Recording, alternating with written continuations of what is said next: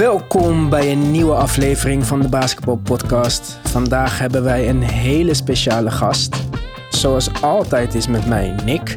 Dag jongens. En in de uitzending vandaag de Steve Kerr van de Lage Landen. Van het uh, mooie Giza met alle piramides naar het land met windmolens gebouwd op water.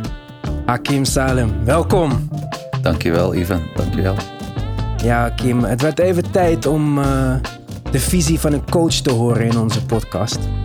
Ja, ja het, het verschilt soms hè, per coach. Maar uh, ik ben heel blij voor deze uitnodiging. Ja, wij zijn gelijk maar voor de top gegaan. De bondscoach van het nationale vrouwenteam. Olympisch medaillewinnaar. Het is een erelijst uh, die jullie zelf maar mogen gaan opzoeken op, op internet. En toen ik mijn onderzoekje deed op internet voor deze uitzending kwam ik dus inderdaad Giza tegen Egypte. En dan in Nederland beland ooit een keer. En de vraag die wij meestal stellen aan mensen is: waar begon het met de liefde voor basketbal? Ja, is een goeie. Moet ik even terug uh, in de tijd gaan. Uh, ik ben 91 uh, geëmigreerd naar Nederland, 1991. En, en, hier in Nederland begon mijn liefde voor basketbal eigenlijk. Door mijn wiskundedocent was de broer van Tom Boot. Oh. En, en, meneer Boot die, uh, die organiseerde elke donderdag na de school uh, pick-up games. En nou goed, hij nodigde me uit. Ik was atletisch, ik kon springen. En daar begon een beetje het fundament. En, en langzaam maar zeker rolde ik in basketbal. De liefde groeide enorm. zeker toen ik de Dream Team zag in 1992 op tv. Mm. met, met al de sterren. Uh, en, en zo ben ik eigenlijk ingerold. Eigenlijk mijn liefde begon op school. En versterkt door Dream Team 1 uh, in Barcelona. En had je dan ook door die connectie met Tom Boot gelijk het idee van coachen in je hoofd zitten? Of was het vooral spelen in het begin? Nee, het was echt vooral spelen. Coachen kwam echt veel later. Uh, ik heb toen met de broer van Tom Boot veel gebasketbald op school. Uh, en echt wel heel veel genoten van, uh, van, gewoon van de vrijheid en de pick-up games. Nou ja, langzaam maar zeker naar georganiseerd basketbal. Maar ik heb nooit gedacht dat ik ooit uh, basketbalcoach zou worden. Ik zat even naar jouw wedstrijden te kijken. Hè? Tenminste naar de highlights van wat vrouwenteams. Ja. Je hebt niet, zeg maar, 40 voor ingeprogrammeerde sets. Het lijkt erop dat jij vooral coacht op beweging op de weakside en kan je me dat uitleggen? Want ik probeerde een beetje erachter te komen. Meestal kan ik een beetje zien wat is de hand van de coach daarin. Maar jij coacht veel op beweging. Niemand staat stil, bewegen, katten en uh, reageren daarop. Ja, wat, wat wij heel graag willen doen met het nationale team is het, het lezen van. Dus we hebben geen voorgeschreven uh, lijnen. En, en ik hou niet van lijntjes lopen. Ik hou ja. van vrijheid. Uh, we hebben wel een aantal afspraken binnen de kaders. Dus als de bal in de, in de, in de post gaat bij een van onze grote meiden, dan moet er iets aan de weak side gebeuren, aan de, ja. aan de andere kant. En daar proberen wij te scoren. Uh, maar het is vooral het lezen van. Dus tijdens uh, onze zomer zijn we continu bezig om, om de meiden, uh, de dames van het nationaal team, te trainen op het lezen van het spelletje en de vrijheid en elkaar lopen screenen. Dat is één. Twee, we proberen zoveel mogelijk en dat is soms lastig, maar proberen veel mogelijk positieloos te spelen. Uh, dus niet per se de point guard op de bal op te brengen, maar iemand anders als die vrij is. Uh, niet per se de centers op te laten posten, maar ook de kleintjes, uh, relatief kleine posities te laten opposten. Zodat wij moeilijk te scouten zijn. Dus als jij inderdaad naar onze wedstrijd kijkt, dan zie je een aanval die wij hebben. We hebben, hebben letterlijk, denk ik, twee A3 set plays. En vanuit daar hebben wij tien verschillende opties die continu gebeuren. Ik ben blij dat ik het goed heb gezien in ieder geval, dat ik niet iets had gemist. Je hebt het heel goed gelezen. Uh, en ik, ik hou niet van de beperkingen. Ik hou juist van vrijheid en lezen en creativiteit. Omdat uiteindelijk elke wedstrijd wordt besloten door, beslist sorry, door de creativiteit van de spelers op het veld. En als je dat uh, zover kan krijgen, uh, dan heb je als coach goed werk geleverd. Ja, ik zei al in de intro, uh, de Steve Kerr van de Lage Landen. Maar dat is dan helemaal toepasselijk. Steve Kerr ook speelt met veel beweging, wel wat meer set plays.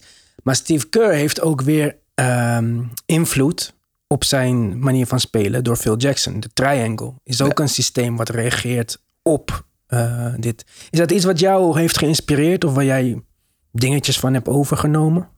Uh, ik, niet, niet per se. kijk, we praten nu heel erg veel over small ball en, en de snelheid van het spelletje.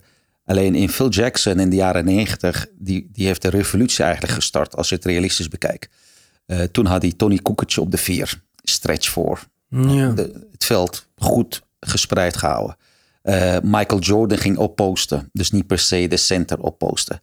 Um, Shooting guard als point guard met Ron Harper en zo. Ja. En, en, en Scottie Pippen was de point guard. Weet je? Dus hij heeft, hij heeft eigenlijk toen, toen de basis gelegd voor positieloos basketbal. Zonder dat ze echt erover na hebben gedacht.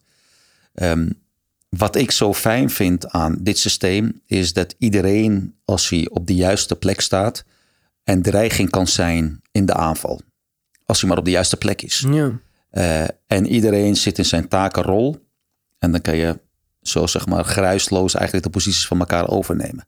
Uh, alleen ik met het nationale team heb een grote uitdaging. Omdat we hebben, krijgen de dames, laat ik zeggen, vier dagen, vijf dagen bij elkaar.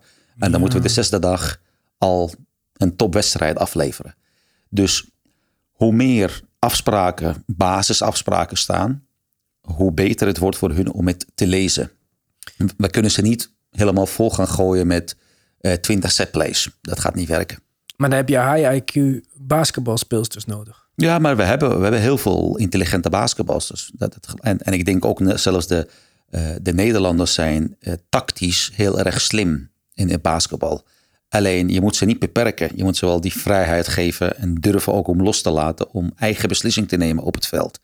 En dat is soms lastig. Oké, en als de mensen thuis denken van oké, okay, vrouwenbasketbal misschien interessant. Ik wil een speelster leren kennen. Naar welke speelster? Ik weet dat het allemaal jouw dames zijn, maar als we er even eentje uit moeten pikken waarvan je zegt, kijk nou eens naar haar, dan zie je echt een hoog basketbal IQ in werking. Je brengt mijn problemen natuurlijk. Ja. nu ga ik uh, iemand eruit kiezen. Uh, maar ik wil, ik wil aan de binnenkant wil ik uh, Emese Hof uitlichten. die heeft ook de WNBA pre-camp pre gehaald. Ontzettend intelligent. Die dame in Spanje speelt. Die nu in Spanje speelt. Ja, ja, bij het nummer 1 team van Spanje. Um, intuïtief. Hm. Heel, heel erg van oké, okay, ik zie wel wat er gebeurt. Ik lees het wel. Dus die past enorm in het systeem. Zijn ze 4-5 toch? Uh, zij is meer dan vijf, maar we proberen haar, of tenminste, zij is nu op weg om een vier te worden in Europa. Omdat ze kan het ook wel. Ze kan van buiten ook spelen. Okay. Zij heeft die handles, zoals we dat zagen tegen Hongarije. Ze pakt de bal, ze stielt de bal en binnen vier dribbles is ze aan de overkant om een lay-up te lopen. Hmm. Uh, dus als ik eentje echt mag uitlichten, nou, dan is Emeze Hof. Alleen, we hebben ook altijd gezegd, nationale team, we moeten hem samen doen. Uh, en dat is onze kracht ook. Ja, begrijpelijk. Het was ook niet de bedoeling om je voor het blok te zetten of om andere dames een slecht gevoel te geven. Maar het is meer voor de mensen thuis die denken van... hé, hey, damesbasketbal is leuk, moet ik er naar gaan kijken. Dus uh, zoek haar eventjes op. Volgens mij heb je ook een leuke podcast met haar opgenomen. Ja, zeker. Hele leuke, interessante ook. Hoe zij naar basketbal kijkt en wat leest ze op het veld. En dan zie je hoe intelligent zij het spelletje benadert. Ja, want jij bent dan vandaag wat te gast in onze podcast. Maar je hebt ook je eigen podcast natuurlijk. Ja, ik, we zijn ermee begonnen uh, met je Liefveld en ik als een soort, uh, nou laten we onze gesprekken opnemen en online zetten en even kijken wat de reacties zijn. Nou, we kregen best wel veel positieve reacties. Er zijn altijd negatieve reacties, maar we zijn bezig met onze eigen ding. We verdienen geen geld aan. We doen het gewoon puur voor het verspreiden van basketbalkennis. Ja. Uh, en we blijven positieve reacties op onze podcast krijgen. Dus we gaan er nog mee door. Hoe kunnen we jouw podcast vinden? Die staat op mijn kanaal, op uh, YouTube kanaal, Hakim Salem. En uh, ja, die is gewoon... Dan vinden we het. kan je gewoon vinden, ja. Ja, als je de basketbalpodcast zoekt, wordt het wat lastiger. Want dan zijn er een mhm. aantal concurrenten met die naam. Ja. Maar goed, we hebben het al gehad over Phil Jackson. Ik heb Steve Kerr genoemd. Als we kijken naar de NBA op dit moment. Want we moeten toch even over de NBA praten. We zijn een NBA-podcast. Andere coaches waarvan je zegt, wauw of misschien ben je van niemand wauw onder de indruk. Nee, maar nee. ik wel bijvoorbeeld. Maar... Ik, uh, ik kijk altijd naar uh, het moment dat de playoffs begint. En dat is het moment van de coaches eigenlijk. In de ja. NBA om over te nemen. Dat is echt, mhm. dan, dan is het de coach die maakt het verschil. En dan zie je bijvoorbeeld natuurlijk Greg Popovich. Staat, ja, oké, dat is de, dat, is de, de, oppervader van alle coaches. Maar ik vind de afgelopen jaren Quinn Snyder van Utah Jazz ontzettend slim. Veel mooie sets. Er zit er, zit er veel Europese basketbal ook erin. Um, Was hij niet coach bij Moskou of zo? Ja, hij heeft wel, heeft wel Europese, Europese route. En je ziet ook steeds dat uh, Europese basketbal langzaam maar zeker ook in de NBA komt. Met de set plays en de, en de intelligentie van, uh, van de Europese basketballers die nu steeds meer in de NBA spelen. Ja, ja. Um, ja, wie, nog meer? Ja, eigenlijk iedereen die de playoffs haalt, is, is, is toch wel echt een, uh, een high IQ basketbalcoach. Dus ik, ja, als ik, als ik één of twee eruit haal, dan is natuurlijk Steve Kerr, uh, Popovich, Quinn Snyder. Ja, dan wil ik het nog uh, over een andere coach hebben met jou, die net is ontslagen. Dat vind ik heel jammer, want we hadden, je zei net al, je gaat kijken naar een coach in de playoffs. Ja. Een van die coaches die er voor mij uitsprong in de playoffs was Kenny Atkinson. Ik vind hun defensive scheme bij de Nets was fantastisch. Hoe ze speelden. Helaas ontslagen. Ik weet echt niet waarom. Ik, ik snap er helemaal niks van. Maar uh, ook weer een coach uh, van de... Ja, eigenlijk komt hij van Boedenholzer's 3. Maar Boedenholzer is van de Popovic 3. Net als Snyder. Het is allemaal met elkaar verbonden. Behalve Brad Brown kan bijna iedereen van hun coachen. Maar um, een nieuwe coach voor de Nets... Jack Vaughn schijnt te blijven. Wat denk je daarvan? Dat is nou weer een coach die niet echt die indruk op mij maakt. Ik ben ook heel erg verbaasd over het ontslag van. Ja. Dat, ja, waarom? Maar uiteindelijk, de NBA is een uh, big business. Oké, en, en de, de, de, de, belangen van moeten behartigd worden. Um, ik denk dat heel veel um, general managers uh, de vergissing maken en de rol van de coach onderschatten. Oké, okay, zij hebben een goed team, absoluut. En zij denken, oké, met dat goed team, we zetten een coach ervoor en het wordt wel een soort, nou ja, we gaan wel, we gaan wel de playoffs halen, we gaan wel mhm. kampioen worden. Alleen je ziet wel in de playoffs is het verschil uh, de coach. Oké, welke sets, welke timeouts, uh, hoe is het team voorbereid, uh, hebben ze wel genoeg getraind, hebben ze genoeg rust gehad. al deze dingen tijdens het seizoen is zeg maar de players game. En tijdens de playoffs, ja, dan zie je het verschil met de coaches.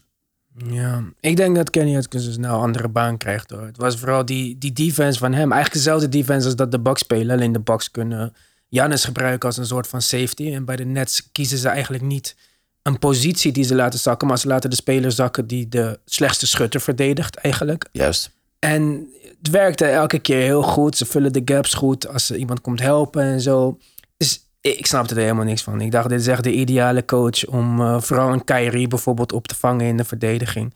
Maar goed, het uh, klikte blijkbaar niet. Nee. Dan, uh, nu je toch hier bent. Wij hebben al weken een debat in onze podcast. Oh ja. Over de Houston Rockets. Houston Rockets hebben midseizoen hun center weggetraind, Capella. Hebben getraind voor Robert Covington en spelen nu in de aanval met Westbrook als een soort van vijf. Ik denk dat dat even heel goed ging, omdat het een verrassingseffect was. Mm Nick is dat niet met mij eens bijvoorbeeld. Nee. Ik, uh, nee, ik denk als je Westbrook op de vijf zet, dan heb je vijf spelers die op de perimeter staan. Dus dan moet je verdediging er ook aan aanpassen. En ja, als er één speler in. Je kan, je kan je erop voorbereiden, maar als er één speler bijvoorbeeld in foutenlast komt, alles, alles verandert zo hard dat het verrassingseffect toch enigszins wel blijft. Ja, nou, dat denk ik niet. maar, want ik denk namelijk dat het is leuk dat ze vijf oud spelen. En daardoor heeft Westbrook veel meer ruimte. Want als ze met een traditionele center naast Westbrook zouden spelen, voor de luisteraars thuis. Dat betekent dat er ook weer een verdedigende center bij de ring staat. Dat het lastiger wordt van Westbrook om, voor Westbrook om te penetreren en af te maken bij de ring. Met vijf oud, veel ruimte om te penetreren. Ook voor James Harden om langs iemand te gaan. Als er een double team komt, staat er altijd een drie punt schutter klaar. Alleen, ik denk, uh, je zag het al even in de wedstrijd tegen Utah Jazz, ook al scoorde Westbrook 39 punten of zo. Mhm. Maar als je kijkt naar uh, coaches die hun center op Westbrook zetten en in principe wat afstand houden en center laten zakken in de, uh, in de paint. Als je onder screens doorgaat, leef maar met die pull-up threes van James Harden. Dan denk ik dat dat verrassingseffect al een soort van, ja, wat minder wordt. Maar dus, een lang verhaal kort samengevat. Denk jij dat deze drie, vier maanden rust de rest van de NBA tijd heeft gegeven om iets te bedenken op dit nieuwe concept van de Rockets? Ik ga de vraag in twee delen beantwoorden. Prima. Ja, het was ook niet echt een goede vraag, want het werd een heel lang verhaal. Maar, uh... Het eerste deel. Um, ik denk dat in de NBA de coaches pas ingrijpen tijdens de playoffs. En tijdens de regular season is oké, laten we spelen, laten we kleine aanpassingen maken, zolang we maar een goede positie hebben tijdens de playoffs. Natuurlijk wil iedereen winnen, maar ze laten niet alles zien tijdens de regular season. Mm -hmm. een zijstap, omdat ik vind het heel interessant hoe de Houston Rockets nu basketballen. Mm. ik heb net aan het begin van de aflevering gezegd, uh, de Bulls hebben eigenlijk de start gemaakt van de, de stretch 4 en post-up van de shooting guards en positieloos basketbal een beetje. Vervolgens komt Steve Kerr met de Warriors en die geeft eigenlijk aan, als je ons van buiten niet goed verdedigt, oké, dan gaan we je slopen. Nou, je moet de drie punten verdedigen en vanaf de drie punten drijven. Dus ze hebben niet echt een post-up games meer. Ook als ze de bal in de post gooien, bij de bucket, dan bewegen ze eromheen. Mm En nu de volgende revolutie eigenlijk die gebeurt, is uh, je kan op twee manieren de, de bucket aanvallen, de basket aanvallen. Met een grote center, uh, Shaquille O'Neal, of met een Westbrook, die komt altijd naar de ring. Mm En de Rockets hebben daarvoor gekozen om door Westbrook steeds naar de basket te gaan en de bucket eigenlijk vrij te houden voor hem waardoor hij kan dunken. En als je helpt, ja, dan kikt hij uit. Dan heb je een driepunter. In de playoffs, in een slopende serie, best of seven, best of seven, zullen de NBA-teams daar een, een verdedigende oplossing op vinden. Ik zou echt kunnen leven met Westbrook pull-up twos. Uh, Precies. En op het moment dat Westbrook alleen maar ISO-basketbal gaat spelen, weet je gewoon dat de flow in de aanval weggaat. En in een slopende serie is een flow in de aanval erg belangrijk. En dat iedereen betrokken is. Dus ik denk dat het een mooi verhaal is van de Rockets, maar niet op lange termijn. Dat, dat gaan ze niet redden. Ze gaan niet all the way komen met, met deze basketbal. Ha. Haha. denk ik ook. maar Niet, ja, niet alleen dat. Ik, iedereen was zo onder de indruk van dit spel. Ik keek het. Ik dacht, ik weet niet hoor, maar er is geen off-ball movement. PJ Tucker of Eric Gordon staan gewoon in de hoek echt te wachten. De hele aanval. Maakt niet uit wat je doet, ze blijven daar staan. En ik zie gewoon mogelijkheden, vooral verdedigend. Als je onder de screen doorgaat met Harden, heb je wel een probleem. Maar onder ook niet altijd, maar goed, Harden is gewoon een, een, een elite aanval. Absoluut. Maar ga maar dan 70 punten scoren elke wedstrijd. Doe maar als je dat wil met die pull-up tools van Westbrook, als je gewoon erin protect, kan ik helemaal leven. Neem maar zoveel mogelijk. Alsjeblieft, dus schieten ze de hele dag door. En ook defensively. Ik vind dat ze het best wel aardig doen, want ze kunnen alles switchen. En ze switchen ook echt alles. De, Er is geen één pick die ze niet switchen. Maar dat kan totdat je tegen Embiid moet en Ben Simmons en Anthony Davis en LeBron James. Want dan, dan zijn die vier en vijf, of zelfs drie in LeBron's geval, veel te groot en te sterk. Ik bedoel, Gordon, Harden, uh, Westbrook zijn 6'5, 6'3, 6'3. Ja. Maar zijn brede jongens en sterke jongens. Dus daarom kunnen ze het af en toe handelen om uit te boksen bij voor een rebound of in de post te verdedigen. Maar tegen echte, echte grote mensen gaan ze dit gewoon never redden. Kijk, ik, ik kijk ik heb een abonnement op NBA. Op mijn app kijk ik gedurende het seizoen bijna alle wedstrijden. Ja. Behalve van de Rockets. ik ook. als, ik, als ik gewoon een wedstrijd kijk, dan kan ik niet langer dan eerste kwart. Omdat de bal gaat naar iemand, vier staan aan de andere kant. Mm -mm. 20, 30 keer dribbelen, pull-up jumper. En daar hou ik zelf niet van. Ja, meestal als iemand zegt vijf out, dan zie je nog wel mensen bewegen. Of in ieder geval een screen op de, op, op de zijkant, op de korte hoek. Maar hier echt 0,0 bewegen. Daarom, ik denk dat dat uiteindelijk nooit kan winnen. Ik denk dat je er tegen kan plannen. En helemaal nu je er vier maanden de tijd voor hebt gehad. Juist. Thanks. Je mag terugkomen, sowieso. Kom graag terug. mooi. Uh, ja, nou ja, we zitten dus nu in deze corona-quarantaine-periode. Er is een hoop te doen geweest. Of moet de NBA wel gaan spelen of niet? Uh, wie gaan er spelen? Wij zeiden in de afgelopen aflevering dat Dwight Howard niet, misschien niet zou gaan spelen. Hij heeft volgens mij vandaag, Nick, bekendgemaakt dat hij wel meegaat. Nee, dat was een paar weken geleden. Ik heb het vandaag pas uh, gevonden. Maar... Oh, ja, ja, hij heeft gezegd, maar hij was aan het twijfelen toch? Oh nee, Dwight Howard, sorry. Ja, ja, ja, nee. McGee, ja, zag ik dat jij had gepost. Maar Dwight Howard gaat ook mee. Dus Lakers behalve Avery Bradley best wel compleet. Bij de Clippers weten we niet wie ziek is geworden. Drie mensen besmet. Als je kijkt naar um, de situatie hoe het nu is hervatting van het seizoen. Naar mijn mening zijn spelers als LeBron James, die zoveel wedstrijden in hun benen hebben zitten, maar zo'n hoog basketbal hebben, in een groot voordeel nu. Hun lichaam is meer gerust dan ooit. Lakers offense is pick and roll. LeBron James, Anthony Davis. Er valt weinig. Hun hebben chemistry sowieso. En de rest van het team, die hoeven niet echt ingespeeld te worden. Want er gebeurt niet veel. Dus tegen mijn plezier in heb ik de Lakers getipt als hele grote kandidaat. In ieder geval voor de finals. Hoe denk jij daarover? Denk je dat dit juist goed is voor de wat oudere spelers of juist niet? Misschien zeg je wel van ja, iemand als LeBron James zo lang stilzitten. Hm. Het is, het is ontzettend nieuw wat we nu meemaken. Deze crisis hebben we nog nooit eerder meegemaakt. Uh, je ziet zeg maar dat uh, de Duitse voetbal is weer begonnen, maar er zijn toch wel een aantal blessures. Uh, is het verstandig om weer te starten? voor de oudere spelers, ik denk dat het wel heel goed is om een beetje je lichaam rust te geven.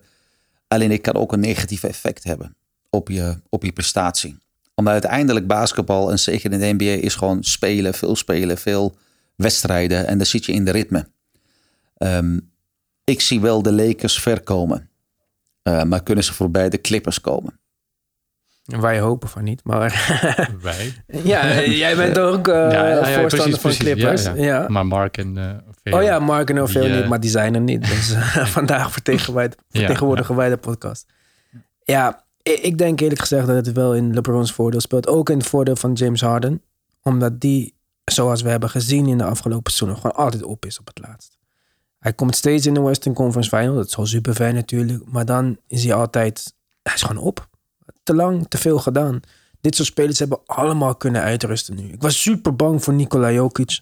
Ik dacht, die komt 40 kilo aan en uh, die moet weer drie maanden in vorm spelen. Die is super fit. Ja. Margasol is super fit. Ja. Zion is opeens uh, ripped. Dus, um, maar goed, Zion speelt uh, voor de Pelicans nu. Die zijn in een race voor de 8 seed. Ja jij, uh, zoals je zei, kijkt een hoop wedstrijden van de NBA. Ja.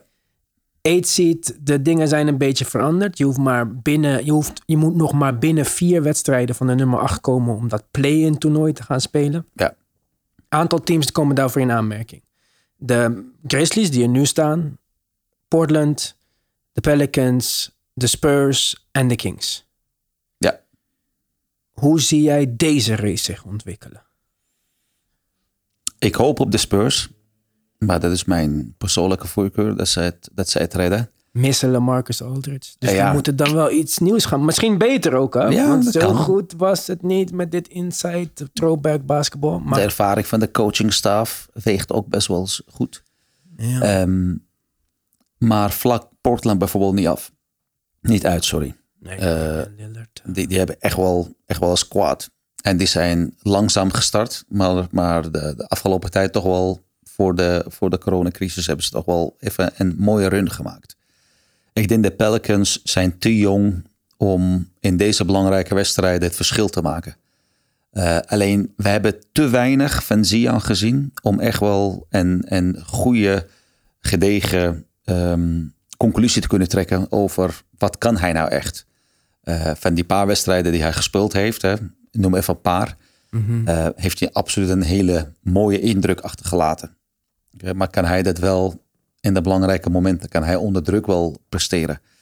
Uh, dat moeten we zien de komende tijd. Dus het is een beetje, uh, ja... Maar zelfs zonder Zion blijft er nog een squad over. Als je dus kijkt dat bij de Spurs nu Aldridge mist, ja. dat is ja, ik, ik denk zelfs dat dat geen aderlating is. Omdat ik Hm. niet zoveel geloofde in dit poster basketbal. Hoe zij het speelden. Juist. Ook al is Aldridge een fantastische postspeler. Ik denk gewoon niet dat dat de effectiefste manier is om nu te spelen. Ze hebben Peutel daar. Ik weet niet of ik het goed uitspreek. Maar die... eh, toch? Heet die Peutel? Ja. Ja, zo. Dus als, eh, ik denk dat dat misschien nog een interessantere opstelling kan worden. Eh, de Blazers missen Ariza, nu ook Swanigan. Die hebben geen nummer drie. Damian Lillard zei Mello moet op de drie gaan spelen. Nou, dat kan ik jou vertellen. Mello kon vijf jaar geleden geen drie verdedigen. Dat is misschien een van de beste aanvallende spelers aller tijden. Dus ik zei ik niet Mello af dat we weer haat eh, comments krijgen op Instagram. maar eh, dit- ik zie dat niet gebeuren. Kings te jong en niet de coaching daar en zo. Ja. Daarom bij de Pelicans. Zion is misschien wel jong. Maar het is niet alleen Zion. JJ Redick is daar. Holiday is daar. Ja. Lonzo speelt goed. Ingram 24 punten dit jaar. Ja. Favors is weer fit. Ja. Als, Maar ik, ik wil even terug naar Portland. ja, Ook als je Melle op de drie zet en je hebt de verdedigende issues of liabilities, dan is de taak van de coach om die liabilities goed af te wegen en Mello een beetje te beschermen in de verdediging. maar CJ McCollum is de shooting guard. Ja? Ze hebben twee problemen al. Wat is het? CJ is ook geen goede verdediger. Tenminste, ik zeg, ik zeg niet dat hij... Ja, hij speelt in de NBA, is een goede verdediger. Maar Ja. CJ is een 6'2 shooting guard. Ja, zo klein. Ja, dus als, als dat zelfs maar een Danny Green is, die ik dan ook nog een beetje was vind, dan zou je kunnen zeggen: oké, als Mello tegen een, tegen een snelle drie moet spelen, dan switch ik Danny Green en Mello terug. Maar dat kan niet. Nee. Nee. Dus je hebt CJ en Mello om te verbergen. Mhm. En dan zit je opeens met wie ga je op de vier spelen. Want Ja. Je kan niet Nurkic en Whiteside samen gaan spelen. Nee, dat is. eh, Dat, is kan aanvallen goede. niet. Dat, dat gaat niet lukken. Ik, ik denk Mello op de vier is echt de beste Perfect. optie voor, Ja, voor Portland. sowieso. Dat is, dat is heel goed. Alleen, eh, ja, weet je, moet je vijf sterren op het veld hebben? Of moet je niet op de drie bijvoorbeeld een, een, een waterdrager die gewoon even werkt, goed screent. Ariza was perfect in Ja, de Ariza laatste paar wedstrijden. En, en daarom zeg ik, eh, het, het, is, wordt, het wordt echt heel interessant hoe na deze crisis eh, de NBA weer eh, hervat wordt. En wat voor games krijgen we? Normaliter heb je een preseason en dan heb je 6, 7, 10, 12 wedstrijden om in te komen en verschillende line-ups te bedenken. Nu heb je die tijd bijna niet meer. We krijgen een scrimmage. 22e gaan we beginnen met inter-squad scrimmages tegen andere teams. Ja, Ja, ik, ik denk eerlijk gezegd, eh, ik vind het echt jammer voor Dame. Want hij is er heel erg op gebrand om te presteren. Ja. En dan gun ik hem dat ook. Omdat ik vind hem absoluut geen loser eh, of een losing player. nee, Dus ik vind het jammer, maar ik denk dat ze de, de spelers gewoon niet hebben. En eh, Memphis is heel erg goed. Volgens mij geloof Nick in Memphis als nummer 8 ziet. Nee, ik heb Nee, de wie was het Pelicans. Nee, ik denk niet dat de Pelicans het nog gaan inhalen, maar Maar Dus- ze hoeven niks in te halen. Anderhalve wedstrijd. Ze mogen Ja. de play-in toernooi spelen. dan denk ik dat de Pelicans wel eh, gaan worden, eerlijk gezegd. Zij hebben op alle posities. Ik zou Drew Holiday naar de, naar de bank verschuiven Ja, om, de, om, ook. de, om het evenwicht een beetje te Ja. herstellen. Eh, maar ja, dat is wat ik denk en hoop. Maar ja, het wordt toch. eh, ze hebben de, de Memphis Grizzlies hebben John Morant, die toch wel wat te bewijzen heeft. Net ook tegenover de Pelicans. En Jared Allen Jr. is terug. Ja, niemand weet het. We gaan. Jared eh, Jackson. Het is een Voor de- toss-up. voor de commercie is de Zion Pelicans de beste. Ja, moet gebeuren. Daarom is met- dit systeem bedacht. Want zij Ja. moet mee gaan spelen. Dit is... Eh, ja, dat is ook weer zo eh, vervelend. Maar goed. Achtste zit is niet zo belangrijk. De eerste ronde kom je tegen de Lakers. Ga je nog naar huis uit de bubbel. Ja. Dus dat maakt niet zoveel Ja. uit. Ja, En Laten we even naar het oosten gaan. Want we hebben het nou alleen maar over het westen gehad. Daar is eh, de 1 tot en met 8 al bekend. Tenminste, de volgorde niet. Maar eh, dat de. Wizards eh, dit nog gaan halen lijkt me een hele kleine kans. Dan moeten ze alles winnen. En Nee, dat dat gaat niet gebeuren. Als we kijken naar de top van het oosten. De Bucks nummer 1. Nou, Ja. voor jou als coach moet ook Boedenholz's systeem een, een interessant iets zijn om te kijken. Popovic 3, zoals we al eerder zeiden. Maar toch met een ander vleugje eraan. Ja, hij heeft zijn eigen saus overheen gegooid. En natuurlijk de spelers die hij heeft, dat, dat zijn toch van andere kaliber. En ik vind zeg maar hoe zij spelen, dat is echt heel erg. Vorig jaar was het echt heel erg verfrissend.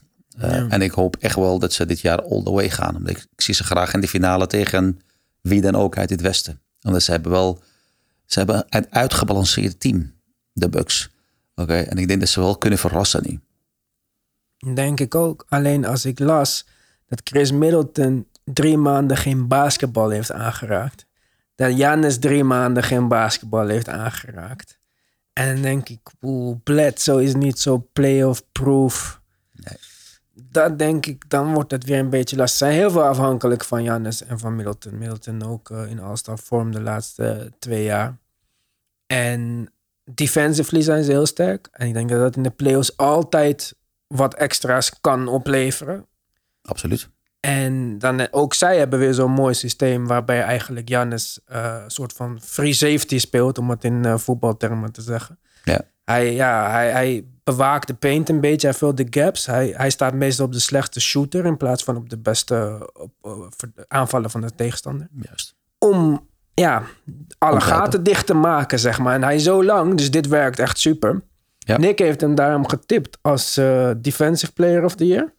Het zou een mooie storyline zijn als hij en MVP en uh, Defensive Player of the Year uh, zou kunnen zijn. Maar ja, qua defensive rating, qua... Hij heeft ook niet de beste help als, als teammate, zeg maar, in defense. Ja, nou, wel een beetje, maar... Eigenlijk wel. Maar om hem boven Anthony Davis te zetten, zou ik het niet, niet durven. Of ja, Kawhi, Ben Simmons. Oh ja, ja, sorry. Zeg ik weer dat jij iemand had gekozen terwijl het iemand anders was. Ik leg jou allemaal namen in de mond die niet kloppen. Maar die Defensive Player of the Year, dat is ook een debat wat wij eerder hebben gehad. We hadden laatst een discussie. En sowieso, kijk, het uitkiezen van wie wat gaat worden, dat zijn allemaal speculaties. En daarom, het is niet dat wij dit nu zeggen en dat uh, iedereen ons daaraan moet houden. Maar uh, iemand anders van onze podcast, zal geen namen noemen, zei dat uh, Gobert Defensive Player of the Year moest worden.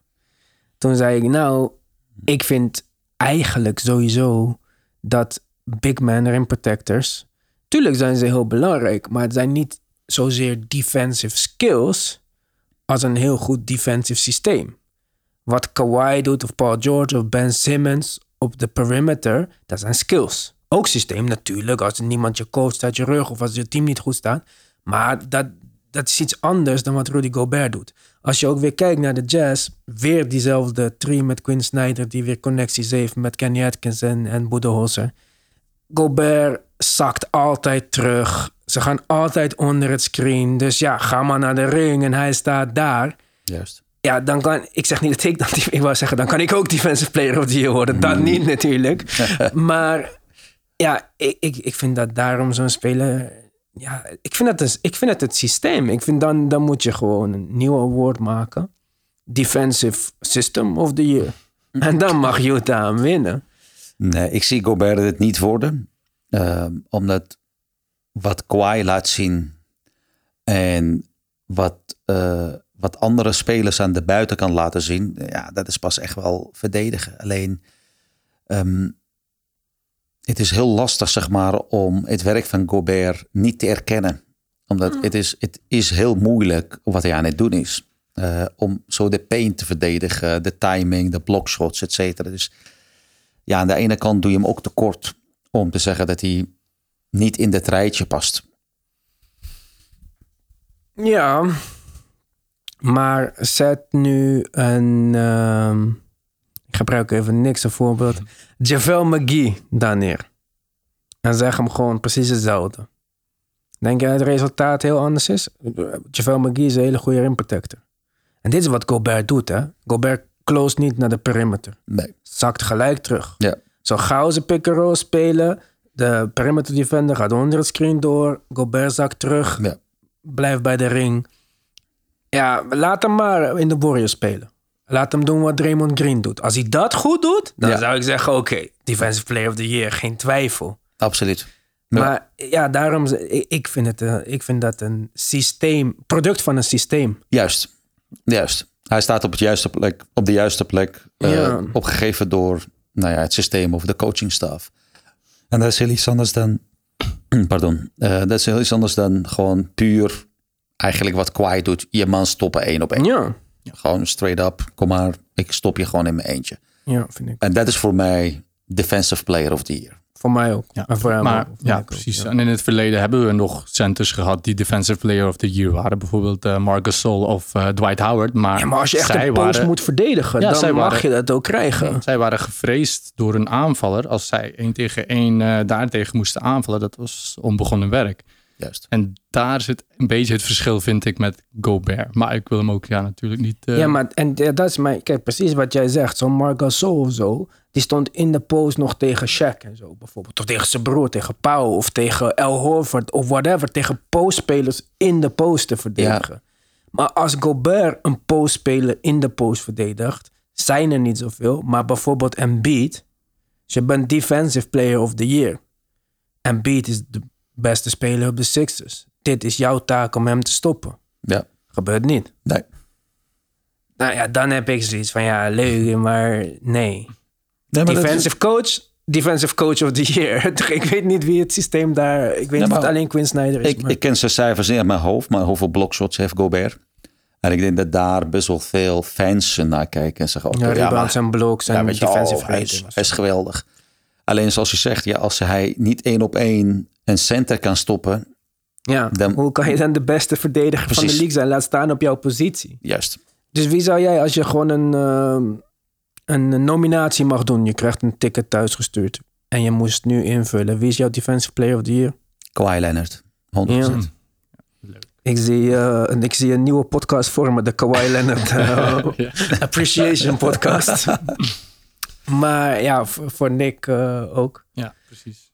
Ik, hij is mijn nummer twee, omdat ik Ben Simmons beter vind dit jaar. Niet beter als in, ik zou hem tegen de Monsters het laatste play laten verdedigen beter. Nee. Maar zijn fulltime effort gedurende het seizoen, hij is jonger, hij heeft die energie. Ja. Vind ik eh, heel goed. En, en wat misschien Ben Simmons nog beter kan dan Kawhi is verdedigen in de post. Maar ja, hij is ook Is eh, groter. groter. Ja. Maar Kawhi qua skills, Kawhi heeft defensive skills die ik nog nooit gezien heb. Precies, dat bedoel ik. Ja, Die is echt van een andere planeet. ja. Precies, hij, hij neemt gewoon de bal uit je handen zonder dat je voor je het door hebt. Dat kan Ben Simmons ook, maar niet in die mate heb ik het gezien dat hij... eh, En Ben Simmons is niet altijd gefocust, dat moet ik eerlijk toegeven. Maar eh, ik vind, ja, jullie weten, de vaste luisteraar weet hoe ik over Ben Simmons denk. dus, ehm, maar ja, nu we het toch over Ben Simmons hebben. De Sixers. Misschien op papier, als je naar de individuele talenten kijkt. Het meest getalenteerde rooster in de NBA. Ja, Fit, weet ik niet. niet zo goed. Nee. Brad Brown staat op de nominatie om ontslagen te worden. Als hij geen grootste prestatie neerzet dit jaar. Ik vind dat persoonlijk eh, niet terecht. Niet omdat ik Brad Brown per se een fantastische coach vind. Want ik heb hem nog nooit zoveel out-of-bounds play mis zien gaan als bij de Sixers. Ja, Maar eh, hoe dit team is samengesteld, ik vind het verschrikkelijk. Tobias is eigenlijk een vier, speelt op de drie, omdat El Horford vier speelt naast Embiid. Met Simmons op een point guard. maar zeg jij dat Brad Brown niet eruit moet doen? Of wel ik vind die man zo aardig. Ik wil niet dat hij ontslagen wordt. Ja, dat is iets ik wil anders. dat, ik wil dat, hij president of basketball operations wordt. Ja, dat, eh, wegpromoveren. Ja, niet, Ja. hij moet niet ontslagen worden. Nee. Hij mag zelfs misschien general manager worden van mij. Want toen hij even die interim general manager was, had hij wel een paar interessante eh, dingen gedaan. Maar Elton Brand, die zoekt alleen maar mensen die op hem lijken. En die zijn hij gewoon voor multi-year contracten. Dus even, even terug naar de basis. Ehm, hoe lang is Brad Brown bezig als coach? Vijf Tien jaar. Tien jaar. Maar gewoon Oh, bij, de Sixers. Oh, bij de Sixers. nou, de process. Wanneer is Michael Carter Williams gedraft? 2013 of zo? Ja, zeven jaar, qua zeven jaar. Ja, zeker 7, 8 jaar, ja. en dan eh, opgebouwd van niks Elk jaar beter. naar eigenlijk een playoff serieuze kandidaat. Ja. Spirits high gehouden in al deze tankathon eh, dingen. Dat is lastig, hè? Daarom zeg ik. Je kan hem niet zomaar wegschrijven. Ook. Alleen als je GM of wie dan ook allemaal spelers voor je gaat inkopen waar je eigenlijk niks mee kan, dan doet hij het erg goed. En Ja. we moeten even wat meer inside informatie hebben van, maar hoe is dat team dan samengesteld? Omdat inderdaad niemand zit op zijn positie. En niemand speelt op zijn positie als het ware. Ja. Eh, en toch blijf ik genieten van de Sixers en van Philadelphia, hoe ze spelen. Ja? Alleen ja, de laatste jaren zijn ze heel erg ongelukkig altijd. Maar leg maar uit dan, want ik word echt super verdrietig van hoe ze spelen de laatste tijd. Ja? Ik ben, kijk, ik ging uh, drie jaar, ik was fan van New York Knicks. Nee, ik was fan van Michael Jordan. Michael Jordan ging stoppen. Ja. Ik had een nieuw team nodig, ik was jong. Dus ik zocht een team om fan van te zijn. Ik zag Sprewell. Ik dacht, oh shit. Ja, Sprewell. Ah, jeetje minder man. Ik denk dat we jou vast gaan houden bij deze podcast. Ja, Sprewell. dat was mijn favoriete speler. Ik werd fan van de Knicks. Ja, dat ze in de finale stonden 1999. Juist. Tegen de Spurs. Ik was zo onder de indruk. Vanaf toen was het 19 jaar ellende. Toen heb ik mijn fandom opgegeven. En toen dacht ik, nee, Ivan, je moet andere teams gaan kijken. Mart zei tegen mij, je kan geen fan zijn van het team... als je uh, nuchter wil kijken naar een spelletje. Toen dacht ik, shit. Toen zag ik Embiid. En die deed me in eerste instantie zoveel denken aan Hakim Olajuwon met zijn ja. fadeaways. En dat was mijn tweede favoriete speler alle tijden. Dus ik dacht, laat me die Hakim kijken. Of Hakim. Nee, laat me Joel kijken. Je ja. hebt Hakim en Hakim de Dream. Ja. Maar, dus ik dacht, laat me Joel Embiid kijken. En toen zag ik Ben Simmons. En ik had nog nooit iemand gezien die zo snel plays kon lezen. Die zo lijkt het wel nonchalant over het veld vliegt. Ja. En altijd de goede beslissing maakt. Dus toen ben ik stiekem toch een klein beetje weer fan geworden van het team. En ben ik de Sixers gaan kijken. En die eerste paar jaar met Covington en Sharitz en een jonge Embiid en Simmons, Reddick, die dribble handoff plays. Met, ik vond het zo leuk. Het was ball movement, iedereen was blij, het ging goed. Iedereen was sowieso blij dat er iets positiefs gebeurde en dat ze niet meer laatste werden.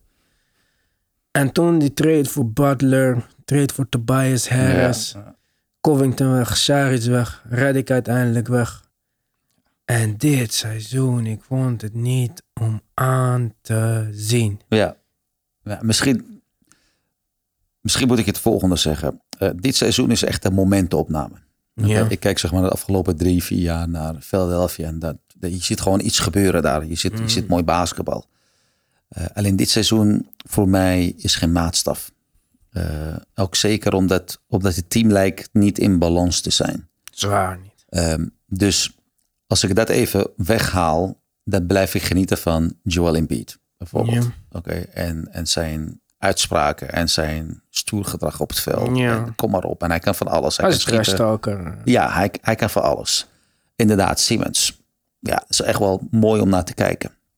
Uh, hoe hij basketbalt. Alhoewel, hij is niet mijn favoriete basketballer, maar hij kan niet schieten. En ik vind, als je tegenwoordig niet kan schieten, dan hoor je eigenlijk niet in, in, in de NBA thuis. Geen koekjes meer voor jou. Nee. dus hij heeft één drie punten gemaakt en iedereen ging, ging helemaal los van. Oh, hij maakt zijn eerste NBA drie punten. van ja, guys, hij krijgt geld ervoor om, om de ballen te scoren. Um, alleen wat ik zeg, dit seizoen moeten we eigenlijk heel snel vergeten. Ook als het straks start en allemaal eh, Lakers worden kampioen of de Clippers worden kampioen. Het is niet echt uh, representatief. Okay, omdat je weet maar nooit wat er in die tussentijd was gebeurd met de Sixers. Misschien hadden we hier een trade gemaakt. Misschien hadden ze wel een paar mensen weggestuurd. Misschien waren ze wel gaan klikken. Uh, en, en ja, nu is het wel een beetje van ja, we zullen zien wat ze gaan doen. Uh, dus ik hoop echt wel dat zij weer terugkomen volgend seizoen. En dat Brett Brown weer de kans krijgt om uh, zijn team weer op de, op de, op de rails te krijgt. Denk je dat er potentie is voor Brett Brown met deze samenstelling? Ik denk dat, kijk, niet dat. Ik denk gewoon sowieso dat, het, dat er iets moet veranderen bij de Sixers.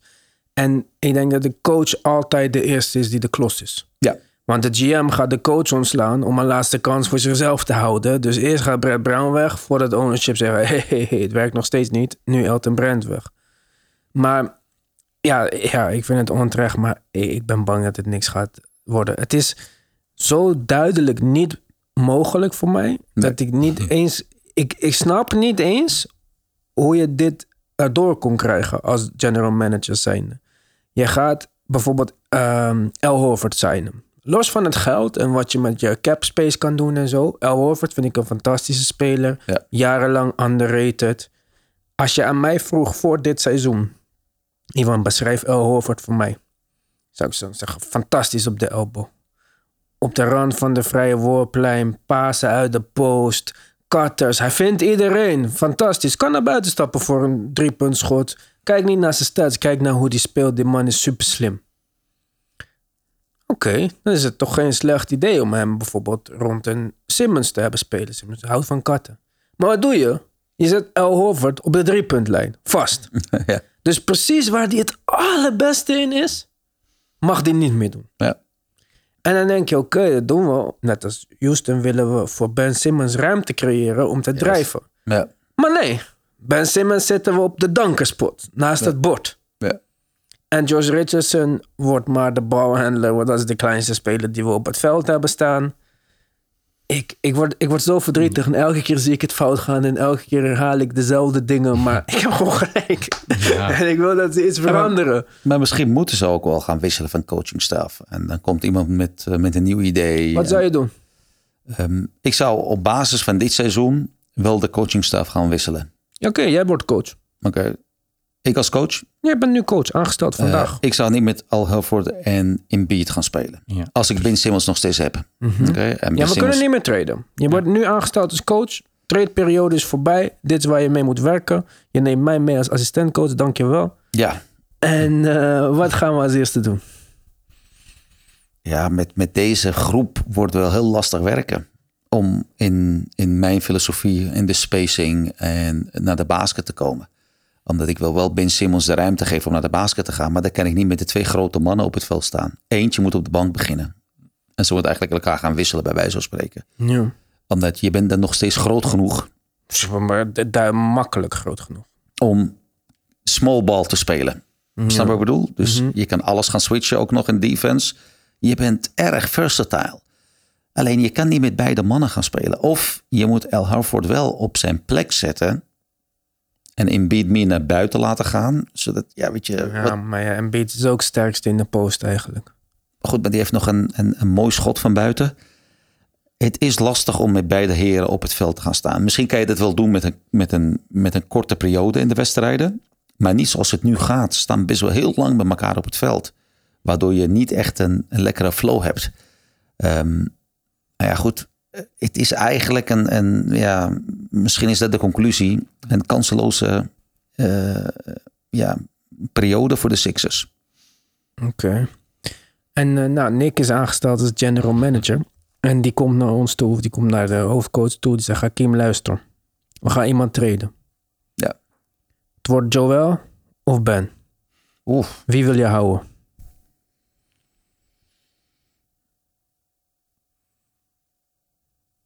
Niet El Harford of... Ja, wel- Nee, wil niemand hebben. Die hebben Nee, niemand 27 hebben, miljoen ja. en die heeft nog waar. drie jaar contract. Dus die moet Ja. blijven. Misschien kunnen we hem nog packagen met iets later. Maar we gaan, wij hebben nu besloten. Ze zijn vier jaar samen. Ja. Deze relatie werkt niet. Ja. We gaan kiezen. En wie krijg ik voor terug?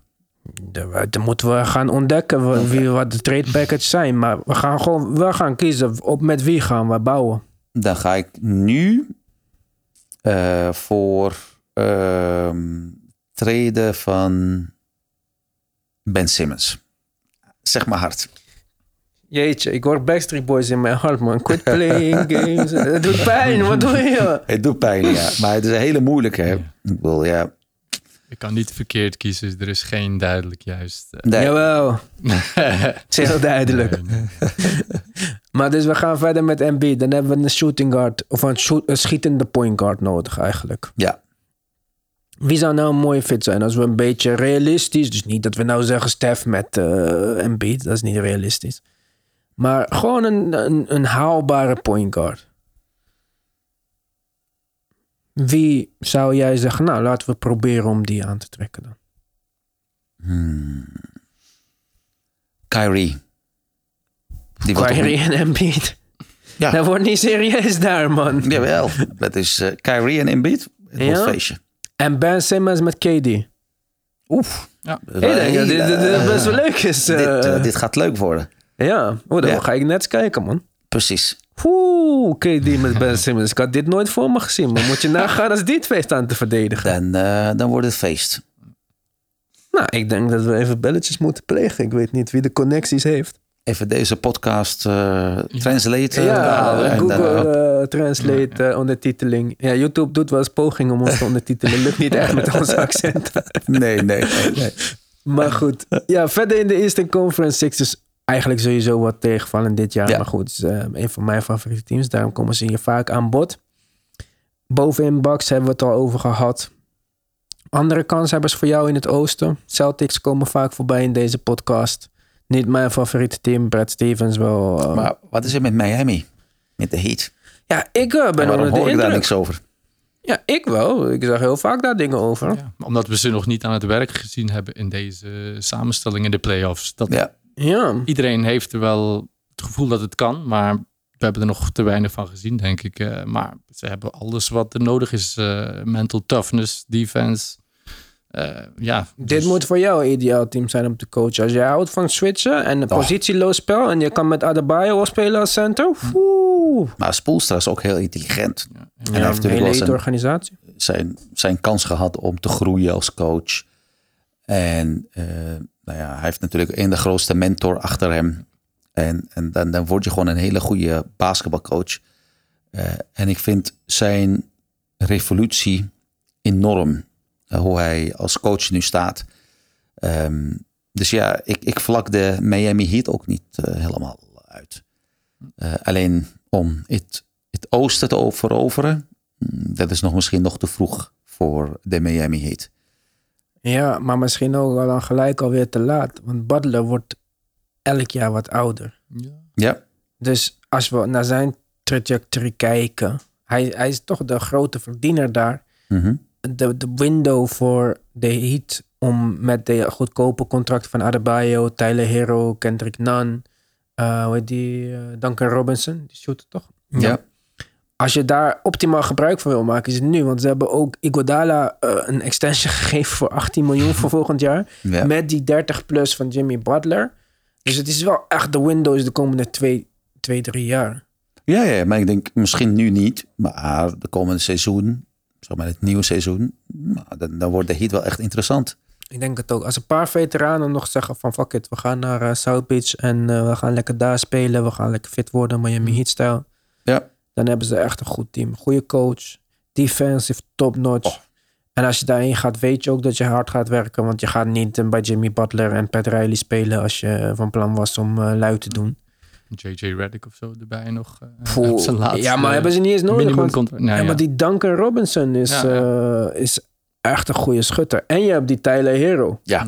Ja. ja die is echt goed. Ja, die Ja, wordt echt goed. goed. Dus ja. en ik denk zelfs nog als Dragic bijvoorbeeld ervoor kiest om ehm, terug te komen voor een minimumdeal. Dragic kan niet meer, eh, die krijgt geen contract meer voor een topdeal. Sowieso geen starter meer. Dus ik zie wel potentie bij de Heat, maar ze missen een Iguodala van vijf jaar geleden. Ja, zo'n six-man zeg maar, die van Ja. alles kan. Ja, Ja, wie is dat nu? Of volgend jaar? Wie zal dat zijn? Mm. Even denken. Ja. Ja, ik weet het niet. Want als je ook naar die positie... Dat is sowieso de moeilijkste positie in de NBA, denk ik nu. Ja. Wing, goede wing. Ja, misschien is er nog hoop voor een eh, Otto Porter... om in Miami zich opnieuw uit te vinden of zo. Dat zou, die wordt free agent binnenkort. Die is nog jong genoeg. En hij, hij heeft een mooi 6'8 frame. Ja, Hij heeft wel een shooting touch. Alleen, ik weet niet wat zijn probleem is. Waarom die niet... maar vaak, vaak de team zeg maar, waarin je zit of een leiderschap. Dat is heel erg belangrijk. ja, hij zit ook maar. bij de Bulls. Je kan niet echt iemand beoordelen die bij de Bulls speelt nu. Dat is helaas zo. Ja, als zij voor Chris Milton kunnen treden op de een of andere manier of zo, dat zou echt ideaal zijn. Vind je, ja? Ja, 6'7 wing. Naast Ja. Jimmy, 6'7.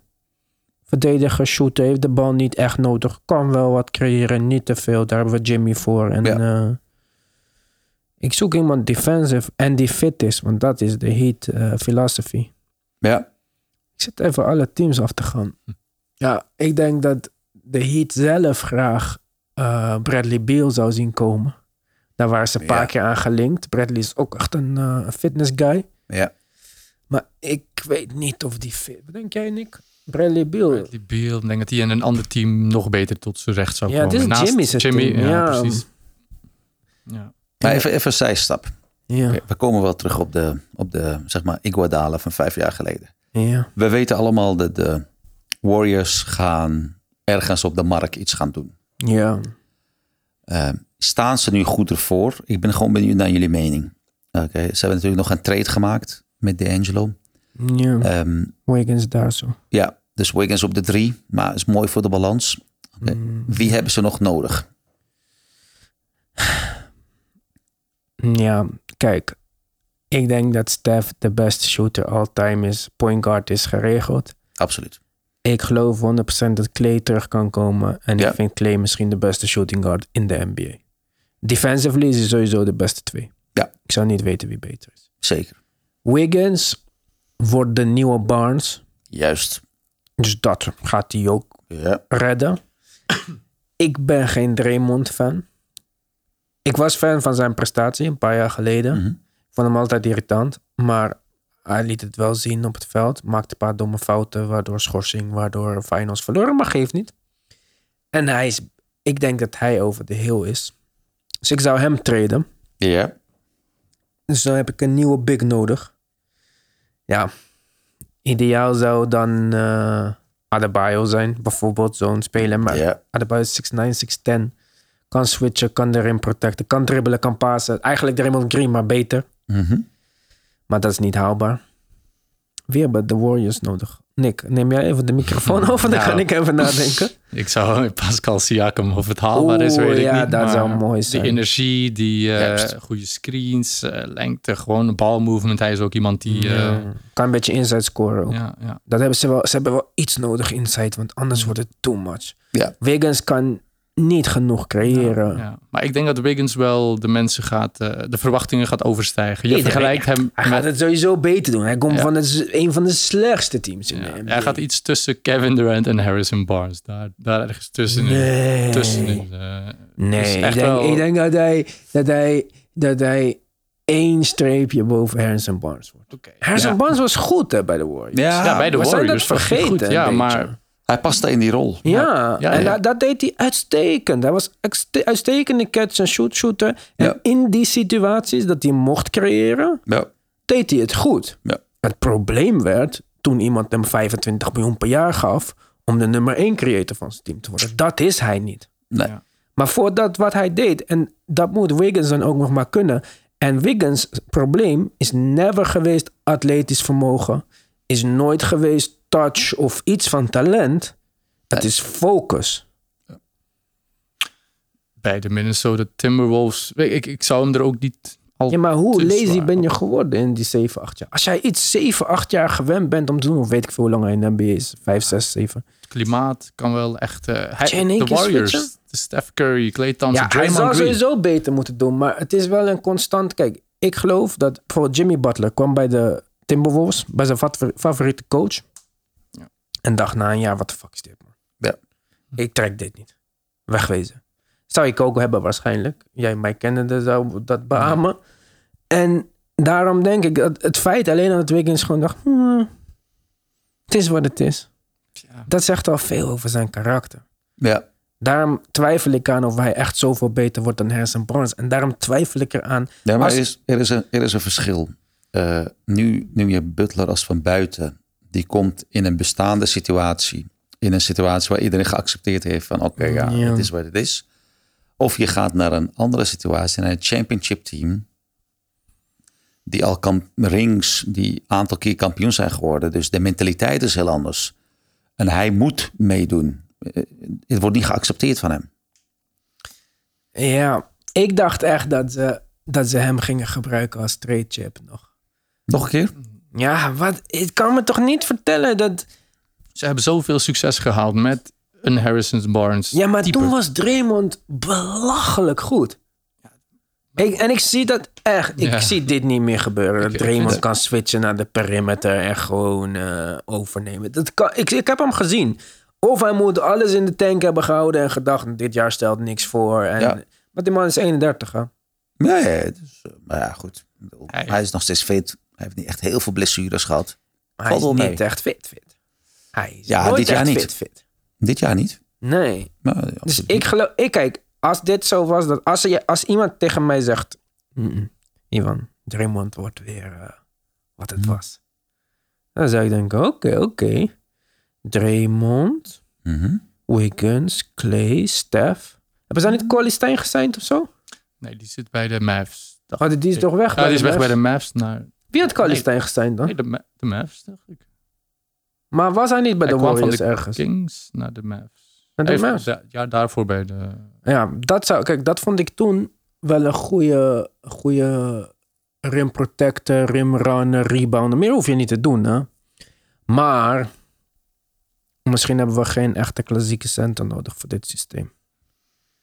Ja, wie zou ik dan willen hebben daar? Gobert. nee, Ja. ik hoef hem niet. Nee, maar dat gaat niet werken, want dan word je switchen alles en Gobert kan niet perimeter Maar ze verdedigen. hebben, ze hebben hun successen gehaald met dat type, met JaVale McGee. Met, Ja, maar Javel speelde maar 18 minuten of zo. Ja. Want het was, dan ging Draymond 5 spelen. Het small ball, zoals iedereen dat opeens Ja. noemde. En Draymond, dat was juist zo leuk. Dat, wat, wil je pick and roll spelen? Geen stress. Draymond komt. Daarom was Draymond, was hij niet defensive player of the year of zo? Of Ja. in ieder geval zoiets. Ja. Dat was daardoor. Door dit, dit wow, small ball kan switchen naar perimeter. Dus als jij een Gobert zijn of zo, dan gaat dit niet werken. Wat is jouw oplossing dan? Want ik kom hier niet uit. Nou, kijk, wat ik... Of Ik ben een wel- idee, ja. Ik ben wel een fan van Wiggins bij de Warriors. Ik denk Dat hij hun enorm kan helpen. Met ook wel wat hij kan. Alleen je moet wel een goede ehm 4-5 nog erbij hebben. Omdat het is nu heel erg mager nu bij de starting line-up. Ja, bank ook mager. Ja, de bank is ook mager natuurlijk. Maar goed, daar komt ook wat wijziging in. Hun succes was dat hun zesde man, Iguodala, eigenlijk een all-star is. En, en hij Ja. kwam erin en hij maakte meteen een verschil. Eh, en daarna kon je Stef eruit halen. En, en de volgende guard die erin kwam, maakte ook het verschil. Dus ze hadden acht... Livingston was ook daar. Ja. Ja, nee, dit gaat niks worden. Kijk, de, Ik heb het nou besloten. Dus de, de, de tweede squad was bijna even goed als de eerste squad. Helemaal vergeten. ja. Dus ze hebben echt wat meer investeringen nodig om wel de eerste vijf wat meer lucht te geven. Ja, dit was ik helemaal vergeten. Nou dat je zei, backup point guard Livingston was zo goed in dat team, man. Die was echt. Drie jaar lang heb ik hem... gewoon die, die, die mid-range Ja, jumper. zo. Ja, eh, en die babyhoek van hem zo, Oh. met rare postgame. Ik weet niet eens wat hij Ja. doet, man. Maar eh, Ietsje verder dan, dan normaal. ja, ja, het is vet raar. En ook als je hem zag hoe hij de league inkwam, met had hij een mooie crossover. Toen knieblessures, geen crossover, bla bla bla. Maar ik heb nog nooit een speler gezien die zich zo goed opnieuw heeft uitgevonden. En ook gewoon is gestopt toen hij nog best wel kon spelen. Maar gewoon dacht van, nou, het is mooi geweest. Ik, Ja. heb, ik heb mijn mooiste basketbal gespeeld. Ja. Wat Iguodala dus niet doet. Ja, dan weet ik niet hoe we hem moeten fixen. Ja, die ene jongen die ik toen eh, had voorgesteld. eh, die, Die, ah, wie- die Danny- Danny Avdia. Afdia. Een, eh, Ken je die? Nee. Een beetje een... eh, ja, ik, ik kan... Dat bij Maccabi of wel? ehm, oh, nou, Ergens Israël. ja. Hij, is, hij komt in de aankomende draft. Hij is zo'n Doncic, alleen dan van, eh vier van Israël. positie. Dus shooter... Zijn vier? Hij is 6'7", toch? Drie, vier. Drie, vier positie, ja. Ja, maakt nog niet zoveel uit. Bij de, ja. Weet je wie echt wel past bij de Warriors? Nu Ja. ik, er, ja, ik zit een beetje hard op te denken. Ehm Jokic. Ja, ja, dat zou leuk zijn, ja. De Ja. basis en de cuts en het Ja. schieten en de Ja, Oh, eh, dat zou fantastisch Steph Curry zijn. die loopt gewoon in een achtje rond hem en eh genieten. Ja, klaar. Je ja. doet genieten. Dat zou fantastisch zijn. Want eh, eigenlijk, ja, ja, dat zou heel mooi En geen betere. Ik zit na te denken, is dit mogelijk op de een of andere manier? Maar ik denk niet dat de Nuggets ooit Jokic Nee, dat kan niet. De Nuggets moeten ook iets doen trouwens. Ik zag al jaren, ik ben super tegenstander van eh, Jamal Murray. Ja. Ik vind hem echt de meest overrated speler in de NBA. Ik zie hem als six man maximaal ergens. eh, en hij, hij speelt alsof hij Stef is. Mhm. Die schoten neemt hij ook om Jokic heen. En ik denk dat dat nooit gaat werken. Ik hoop bij de Nuggets op Michael Porter Jr. Ja. Heb je hem een beetje zien spelen? Ja, zeker wel. Poeh, ik vind hem goed. Als hij kan bewegen rondom Jokic, hij is nog een beetje houterig. Maar ik zag ook in zijn high school beelden dat hij nooit echt anders is geweest. Dit is gewoon een beetje hoe hij Ja. beweegt. Hè? Maar poeh, hij is wel goed hoor. Maar Jamal Murray is het probleem. Ik vind Will Barton goed. Ik vind die Monte Morris goed. Die bewegen mooi om hem heen. Die, die snappen die cuts en zo. En dan Jamal Murray, die krijgt de bal en die gaat dribbelen. Oh, elke keer als ik hem zie, denk ik, nee, wat doe je nou? Nee, het is niet mijn, eh, mijn type speler, laat ik het zo zeggen. Dus Nee, ik zou hem leuk vinden voor zo. Ja, ga maar erin. En eh, eventjes eh, 15 minuten een beetje punten scoren. en Doen wat Ja. je moet doen. Gewoon een backup. Ja. De- maar ja, hij verdient 25 miljoen per jaar voor dit. Ja, dat gaat, dat gaat lastig worden als Ja. backup. Voor wie kunnen we hem treden? Nou, hij mag met Jokic komen naar Warriors. Ja, dat vanaf, vanaf de bank. Dan, ja, maar ik denk dat gaat het niet worden, denk ik. Dat gaat er niet worden, nee. Denk je dat we denk je dat we Jamal Murray kunnen flippen voor Bradley Bill? Oké, ja. Ik denk dat Bradley Bill beter past. Niet, per, niet ideale en fit. ja, en eh, hij zou ook beter bij de Wizards passen. Ja, met John Wall. ja. Zie, wij hebben een hoop teams gefixt vandaag. Hè? Wij hebben de Nets beter gemaakt, de Sixers, nou de Nuggets, de Ja, Wizards. de, de Nets is nu eh, championship eh, met Ben Simmons. Simmons en, en KD, dat, eh, daar ben ik on board. Ik vond ze al het gruwelijkste leugen en zo. Ik ga shirt bestellen gelijk met die biggie dingen aan de zijkant zo. Een nieuwe cover maken voor deze aflevering. Sowieso. maar, eh, maar goed, als we dan eventjes een voorspelling doen. Hè. Finales dit jaar. ehm, We gaan je niet opbellen boos als het fout is. nee, nee, Dus, ik maak eh, me daar geen zorgen over. Jullie mogen altijd bellen. Oké. Ehm, ik wil heel graag de Bucks tegen de Lakers in de finale hebben. Ja, Lijkt me echt een mooie matchup. heel interessant. Maar mijn hart zegt dat het misschien Boston Clippers wordt. Oeh, dat zou ik niet goed vinden. Dan wordt Kawhi de eerste speler die met drie teams eh, finals MVP Ja. wordt. Ja. Ook omdat de coach van de Clippers natuurlijk is wel een, een nou, toch wel echt een genie. Ja, vind je dat? Ja, vind ik wel. Waarom? Overtuig mij van Doc Rivers. Ehm, hij, heeft een, een, hij kan spelers raken en motiveren op het juiste moment. Yes, dit zeg ik altijd. Hij is de, de, de feeling coach, maar tactisch. Hij heeft de juiste mensen om zich heen omringd Ja. om juist deze tactische eh, eh, gedeelte, deel van de game, eh, waar hij misschien niet zo goed, maar ik denk hij is wel heel goed daarin, maar ja, kijk, ze zijn sowieso goed. allemaal- we praten over een van de natuurlijk, 30 coaches in de NBA. juist. Maar hij heeft een, een coachingstaf samengesteld die echt wel perfect zijn. Wie is zijn lead assistant? Is het Ty Lue? Nee. Waar is Ty Lue? Is Ty Lue niet zijn lead assistant? Ja, ik denk het wel. Ja, naar de Lakers tegen... Le- ja, ja, ja. Ja, want niet meer. Mike Woodson in ieder geval. Zeker, ja. Dus weet je, er, zitten wat, wat, wat intelligente basketballers, ex-basketballers op de bank. Ja, Aan de andere kant Brad Stevens natuurlijk. ja Nou, die is de beste coach. Ja, die is echt wel super intelligent. Ja, autistisch intelligent bijna. Ik, ik, Ja. het. En dus dat hij bij Boston zit, anders was ik daar wel een hele grote fan van. Ja, ik ben ook niet zo Boston-achtig. Dus dat zou, dat zou ook een finale kunnen zijn. Dat denk ik ook, eerlijk gezegd. Ja. Clippers, Boston. Oeh, Dat zou wel hard zijn. Als ik die out of... Ik vind Brad Stevens out of bounds plays de mooiste in de NBA. Ja. Hij is het tegenovergestelde van Brad Brown. Als hun out of bounds iets gaan doen, denk je, oh shit, gaat iets gebeuren. Eigenlijk moet je geen Oké, nemen. ga maar naar de wc. er is niks, gaat niks gebeuren, wordt turnover. Maar Brad Stevens is Hadden ze echt- niet, de Sixers, hadden ze niet echt de, de twee time-outs op rij in de playoffs tegen Ja, Boston? Dat ze gewoon de bal niet... eh, Ja, maar dit is echt Te voorspelbaar, Elke keer, weet ja. ik veel. Als hij, Ja. weet je wat, dit, wat hij- of ik weet niet wat hij zegt in de time-out, maar elke keer als ze een time-out nemen, denk ik, oké, nou, dit is dus een gemiste kans, want het was sowieso transition is altijd beter als je Ben Simmons hebt. Ja. En wat zij dan doen in een, in een out-of-bounds play, dan zie je één iemand probeert screen te zetten, Mm. dat mislukt. Ah, dan komt gewoon Josh Richardson de bal halen. En dan beginnen dan we weer gewoon wat. opnieuw half-court sets on the point guard. Ja. Nou, doen we dat toch. Ben Simmons in die dunker spot. Wordt hem wel.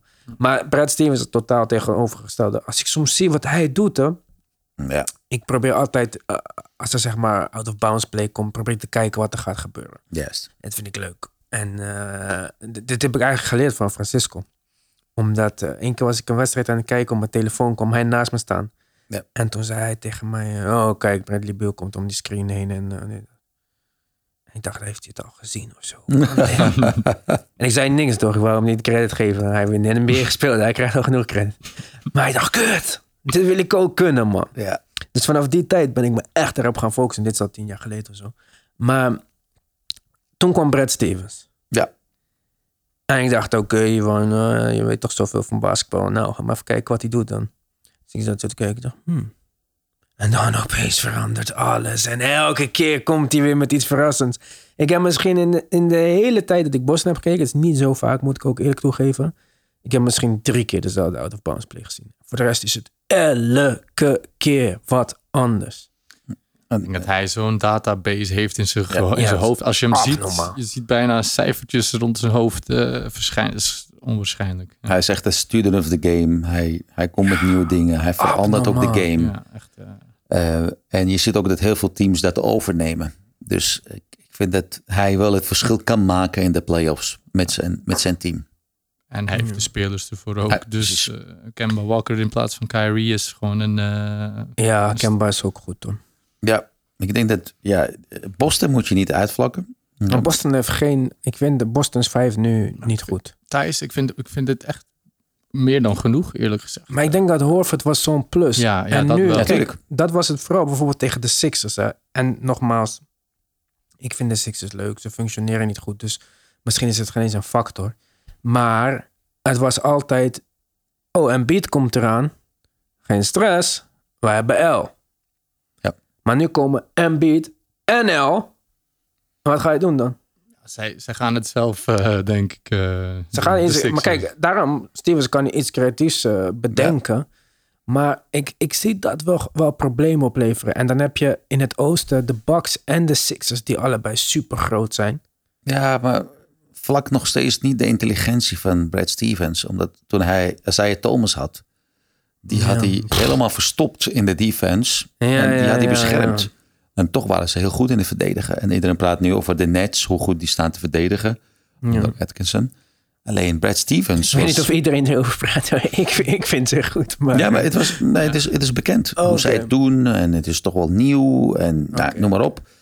Alleen Brad Stevenson, wat hij deed al met Isaiah Thomas, dat was al eigenlijk super intelligent. ja. Ja. Ja, kijk, ik moet je eerlijk zeggen dat ik niet echt weet hoe Boston nu verdedigt met thuis.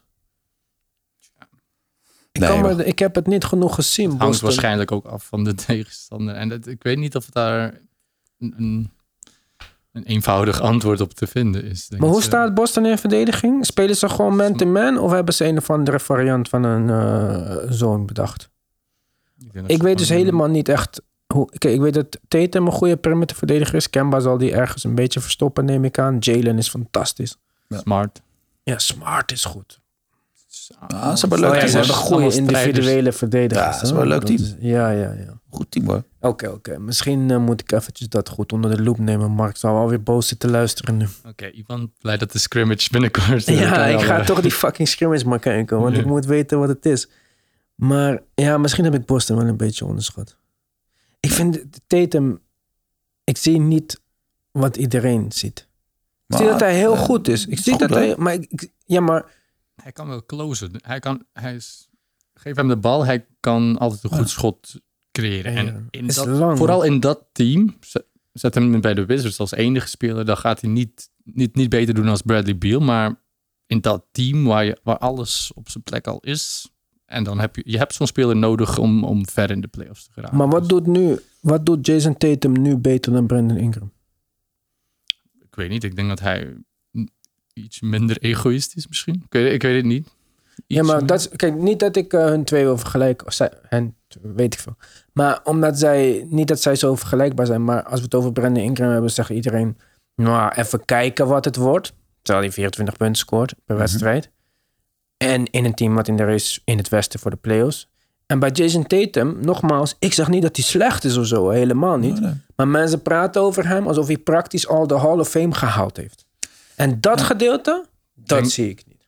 Ja, ik denk Maar is dat mijn niet denk dat- liefde of zo? Wat zeg je? Ik denk dat gewoon het feit dat anderen dat over hem zeggen, dat, dat, Mij, dat je eh, stoort. en dat je dan denkt van, nee.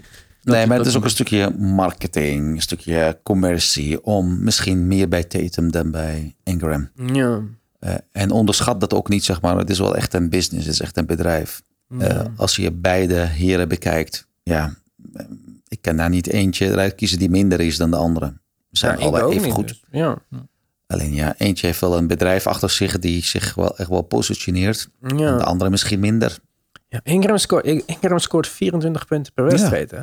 Nou, Dat is niet niks in de NBA. Dat is, eh, niet, ik denk dat er niet 20 spelers zijn die 20 plus punten scoren nu. Ik denk dat Jason Tatum ook een onkel of veel familie heeft die, eh, die, die hoog staan in de NBA-kringen. En dat dat ook ergens een rol speelt. Want hij kreeg al heel vroeg heel veel aandacht. Ja, En- dat, maar ja. dat is mijn punt. Van, ik, Ja. ik, vind, ik heb nooit gezegd dat ik hem niet goed vind of zo.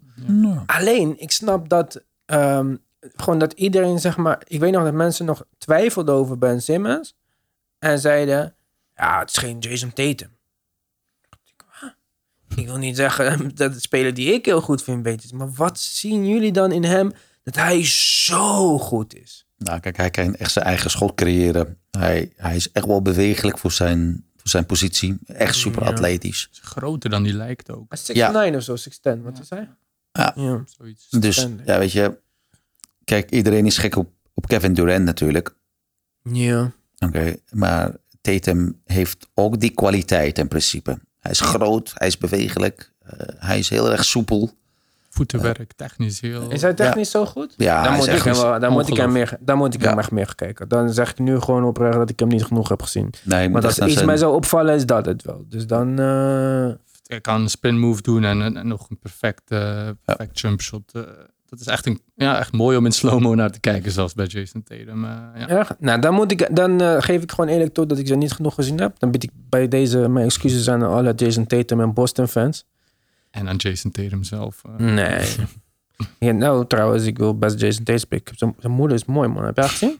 Nee, ik zweer het. Kijk, ik ben oud aan het worden. Die spelers zijn mijn zoons allemaal. Ja, ja. En die moeders, die worden een beetje mijn leeftijd. Dus eh zijn moeder is echt mooi, man. Maar eh, goed, laten we niet over vrouwen gaan praten. Vorige keer al over Kim Kardashian. Gaat niet de goede kant op met deze podcast. Nee. Even kijken. To bubble or not to bubble? Oké. Zou jij gaan als je coach was in de NBA? Er is een hoop uh, ophef geweest van moeten we wel gaan of niet. Ja, ik is zou het wel gaan? Ja. je zou wel gaan? Ja. Je bent een gezinsman, als ik me niet eh, vergis. Zou je honderd dagen je familie in de steek laten? Niet dat we nu eh, je familie zitten luisteren van wat? Oh, wat? Wat gaat je doen? Ja, ik vind het zo lang, man. Ik zit er echt eh, steeds meer aan te denken over dat Maar- aspect. Zeg. Maar hebben we niet de afgelopen, in de coronacrisis, drie maanden thuis gezeten? Ja, misschien, 90 dagen. misschien wil iedereen graag weg. eh, eindelijk een keertje Dus, weg ja, zoals, zo- zoals ik thuis ben, zijn ze niet blij dat ik uiteindelijk wedstrijdprogramma weer heb. Ja, ja, ja. Dus ja, weet je, als, als basketbalcoach en een basketbalfamilie, en dat weet ik van mijn eigen familie afgelopen jaar, afgelopen Ja. zomer, was ik alleen maar weg. En het, is, het vraagt heel veel begrip van je familie. Mhm. Alleen in de NBA is dit gewoon normaalste zaak van de, van de wereld eigenlijk. Ja, maar nu is het al honderd dagen. Ja, maar ik was drie maanden thuis al. Ja. Oké, dus ja, er is balans hierin. En uiteindelijk heb je eh, ook voordelen hieraan. Oké, als familie. Oké, je bent drie maanden thuis. Ja, nu moet je aan de slag. Ja, weet je. Ja, ik zou gaan. En niks te maken met of, of corona, ziekte en, Ja, ja, en ja. virus, et wij weten helemaal niks van dit. Eh, maar gewoon puur, ja, het is werk en we moeten aan de slag. Ik bedoel, eh, als, je, als je soldaat bent en je wordt eh, uitgezonden naar Afghanistan, et cetera, ja, dan ga je toch. Daarom zou ik never soldaat zijn. Ja, Goed. Nou, Hakim. Of jij moet nog iets te hebben, willen weten van ons over de NBA. Maar goed. Ik weet niet of dat... eh ik, ik ben gewoon benieuwd hoe het gaat starten. Ik kan niet wachten eigenlijk om, om we de gaan het wedstrijden bijna weer. zien. Het is eh, nog twintig dagen. En, dan, en dan, dan pas kunnen we een oordeel vellen. Ik, ik denk en ik hoop eigenlijk op een finale. Ouderwets Lakers-Boston. Ja, dat is, Zo, een dat, mooie finale. dat is een mooie finale. Eh, maar ja, liever de Clippers ook een keer in de finale zien. Dat zou wel een, een mooie zijn. Ja, mensen houden van statistieken, toch? Dan wordt Kawhi de eerste speler die met drie Juist. teams finals MVP wordt. Dat is wel een mooi ding. Ja, Goed, zullen we dan gelijk afspreken dat we jou terugzien als het seizoen weer is begonnen, zodat we dan een oordeel kunnen vellen? ja gelijk. Ik ben erbij. Mooi zo. En dan voor de mensen, als jullie nog vragen hebben voor Hakim, kun je die e-mailen ten alle tijden naar de basketbalpodcast.gmail.com of op onze Instagram. Nick, mag jij doen deze keer? De basketbalpodcast. Facebook. De basketbalpodcast. Hakim, jou kunnen we vinden op YouTube op Hakim Salem. Hakim Salem. Gaan we doen. Voor vandaag bedankt voor het luisteren. Tot de volgende keer. Adios. Yo. Doei.